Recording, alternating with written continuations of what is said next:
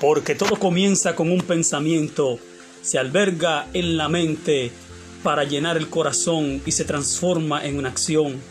Para ser una persona maravillosa debemos tener una mente maravillosa. ¿Y qué mejor ejemplo tenemos que la mente de Cristo? Bienvenidos a la programación donde descubriremos la mente de Cristo.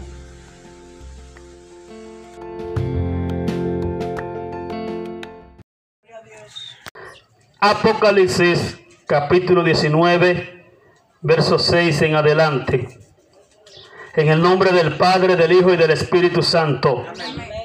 Y oí como la voz de una gran multitud, como el estruendo de muchas aguas y como la voz de grandes truenos que decía, aleluya, porque el Señor nuestro Dios Todopoderoso reina. Gocémonos y alegrémonos y démosle gloria porque han llegado las bodas del Cordero y su esposa se ha preparado. Y a ella le ha sido concedido que se vista de lino fino, limpio y resplandeciente, porque el lino fino es las acciones justas de los santos. Y el ángel me dijo, escribe, bienaventurados los que son llamados a la cena de las bodas del Cordero. Y me dijo, estas palabras son fieles y verdaderas de Dios. Dios añada bendición a su santa palabra. Gloria a Dios. Este acontecimiento, el cual relata este libro de Apocalipsis, este gran acontecimiento debe ser algo que debe primar en la mente, en el deseo, en el anhelo de los amigos, de los hermanos, de los cristianos, de los no cristianos, de todo el mundo. ¿Por qué razón? Porque ahí culmina lo que es, aleluya, la paz eterna de Dios y los hombres. La historia del pecado termina ahí en este acontecimiento. La historia del dolor termina en este acontecimiento. La historia de las tragedias termina en este acontecimiento. La historia de la muerte de Satanás, de los robos, de las maldades, de las injusticias, de las enfermedades, terminan en este acontecimiento conocido como las bodas del Cordero. El ángel le muestra a Juan una boda preparada, un banquete extraordinario.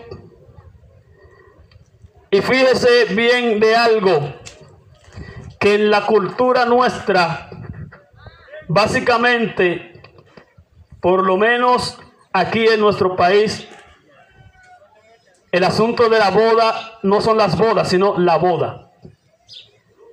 Básicamente es un día o un rato. Y es tan tal que últimamente se alquila un salón por dos horas o por cuatro horas como máximo en la mayoría de los casos. Y la fiesta transcurre rápidamente. Y la gente tiene que salir apresurado. Pero en la cultura hebrea, las bodas duraban, por eso se llaman las bodas, una semana. Gloria a Dios. Por eso cuando Jesucristo fue invitado a la boda de Canaán, se acabó el vino.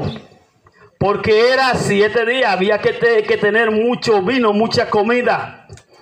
Bendito sea el nombre de Jesús. Pero cuando Juan, que estaba acostumbrado a ver una boda, unas bodas de siete días, comiendo, bebiendo, gozando, banquetes, deleite, lujos y todas las cosas que se podía eh, tener en esa gran ocasión.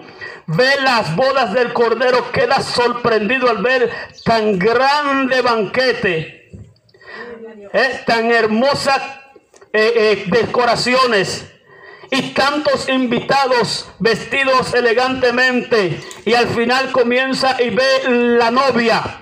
Dice que la novia se había preparado.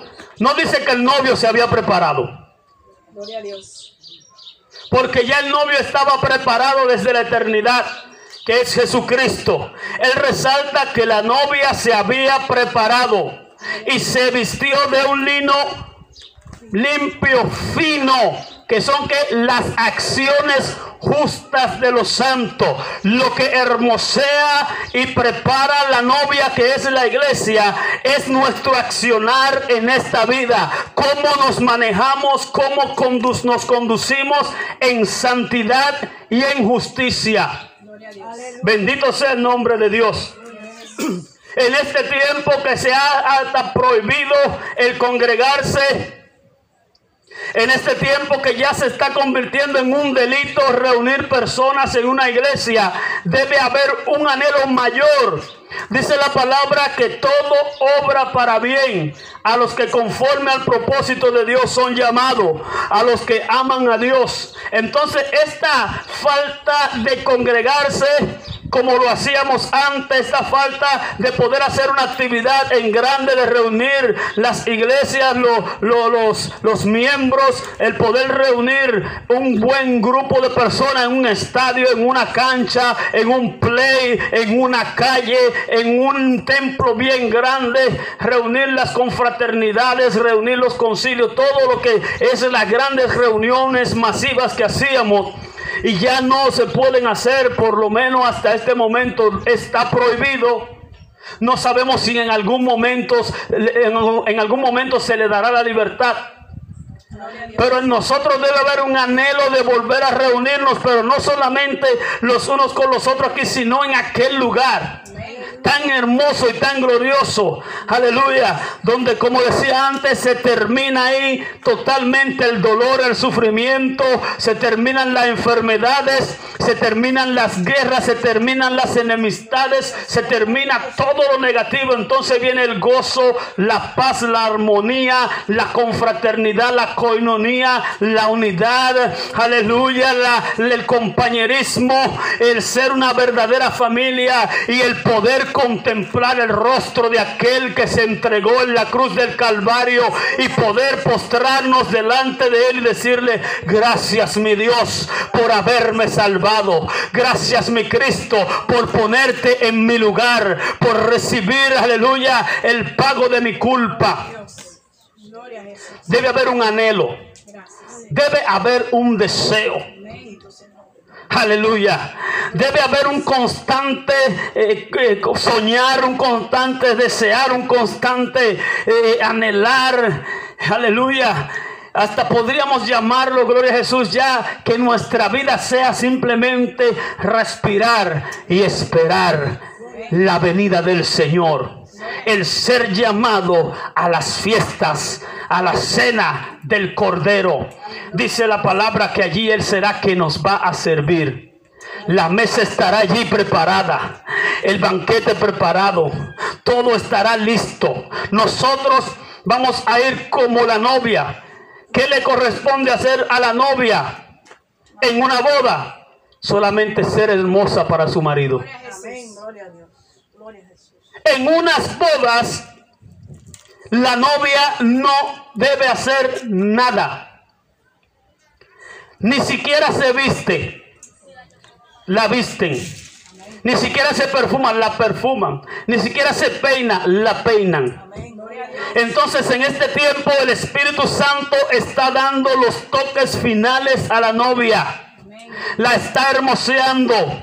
La está aleluya. la está perfumando, la está preparando porque el Espíritu Santo conoce, sabe enteramente todo lo interno de Dios, lo que hay en el corazón de Dios, lo que a Dios le gusta, lo que a Dios le agrada, le agrada solamente lo conoce el Espíritu de Dios. Hay gente que quiere ponerle diferentes cosas a la novia, querer, aleluya, perfumarla con un perfume que a él le agrada, ponerle un vestido que a él le agrada, pero quien va hermoseando, quien va vistiendo, quien va peinando, quien va perfumando, quien va adornando a la novia, es el que conoce al que se va a casar con esa novia y sabe lo que le agrada y lo que no, que es el Espíritu Santo de Dios, porque la misma Biblia declara, nadie conoce lo interno del hombre, sino el Espíritu del hombre. Así tampoco nadie conoce lo interno de Dios, sino el Espíritu Santo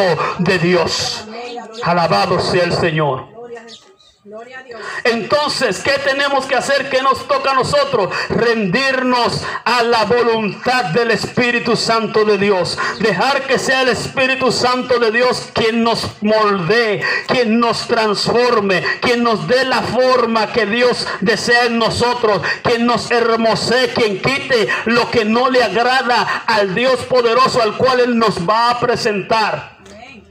Gloria a Jesús. Aleluya. Porque ¿qué fue lo que dijo el, el apóstol aquí? Que la novia se había que preparado. Gloria a Jesús. La novia estaba lista para la boda, para ser presentada delante del novio. Usted se imagina que usted se vaya a casar, hombre,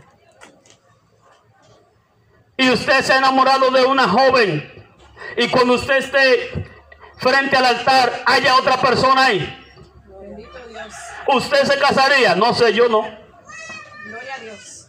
o que esa novia esté toda despeinada o con una ropa que no fue la que acordaron, la que a usted le gusta, usted tal vez se case por, para, no, para no hacer pasar la vergüenza, pero usted no estará agradado. Gloria a Dios.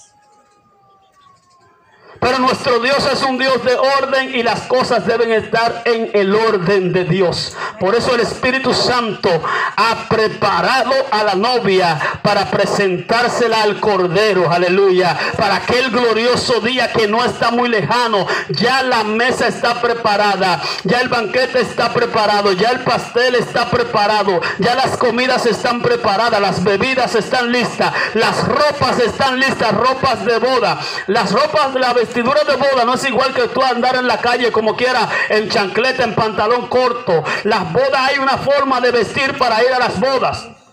Ahora se hablan de bodas informales, pero nunca, nunca la realeza realiza una boda informal. Si se está casando el príncipe, usted no va a ir en un polochecito. Si se está casando el príncipe y usted ha sido invitado, usted no va a ir, aleluya, con unos zapatos rotos. Y estamos hablando de lo espiritual. Porque posiblemente físicamente, económicamente, humanamente no estemos a la altura de ir a un tipo de bodas tan eh, glorioso, tan espléndido. Pero gloria sea el nombre de Dios. Aquel rey mandó por todos los lugares a buscar a todo el mundo que quisiera ir a su boda. Aunque no tuviera dinero, aunque no tuviera ropa, aunque estuviera descalzo, aunque tuviera la ropa rota. Bendito sea el nombre de Dios. Porque a la entrada lo iban a bañar, a perfumar y le tenían un traje especial para entrar en la boda. Bendito sea el nombre de Dios. Cuando nosotros salgamos de este mundo, esta carne y estas cosas que tenemos físicas serán quitadas de en medio. Y Dios nos va a vestir con vestiduras blancas, con lino fino y resplandeciente, que son las acciones justas de aquellos que amamos la venida del Señor. Prepárate, que ya vamos a celebrar la boda. Prepárate, que Cristo está en la puerta como el novio esperando a la novia que entre. ¿Y quién la va a llevar? El Espíritu Santo de Dios. Te invito, amigo, a que te prepares juntamente con la novia para que tú puedas también entrar a las bodas del Cordero. Porque son bienaventurados y son santos todos los que somos llamados a esta boda. El Señor te está llamando. El Señor me llamó a mí y yo dije, sí, me voy a preparar para esa boda. El Señor ahora te está llamando. Te toca a ti decirle sí y prepárate para la gran boda que está a punto de efectuarse. Dios te bendiga y Dios te guarde. Gloria al Señor. Gloria a Dios. Gloria a Jesús. Gloria a Dios. Dios.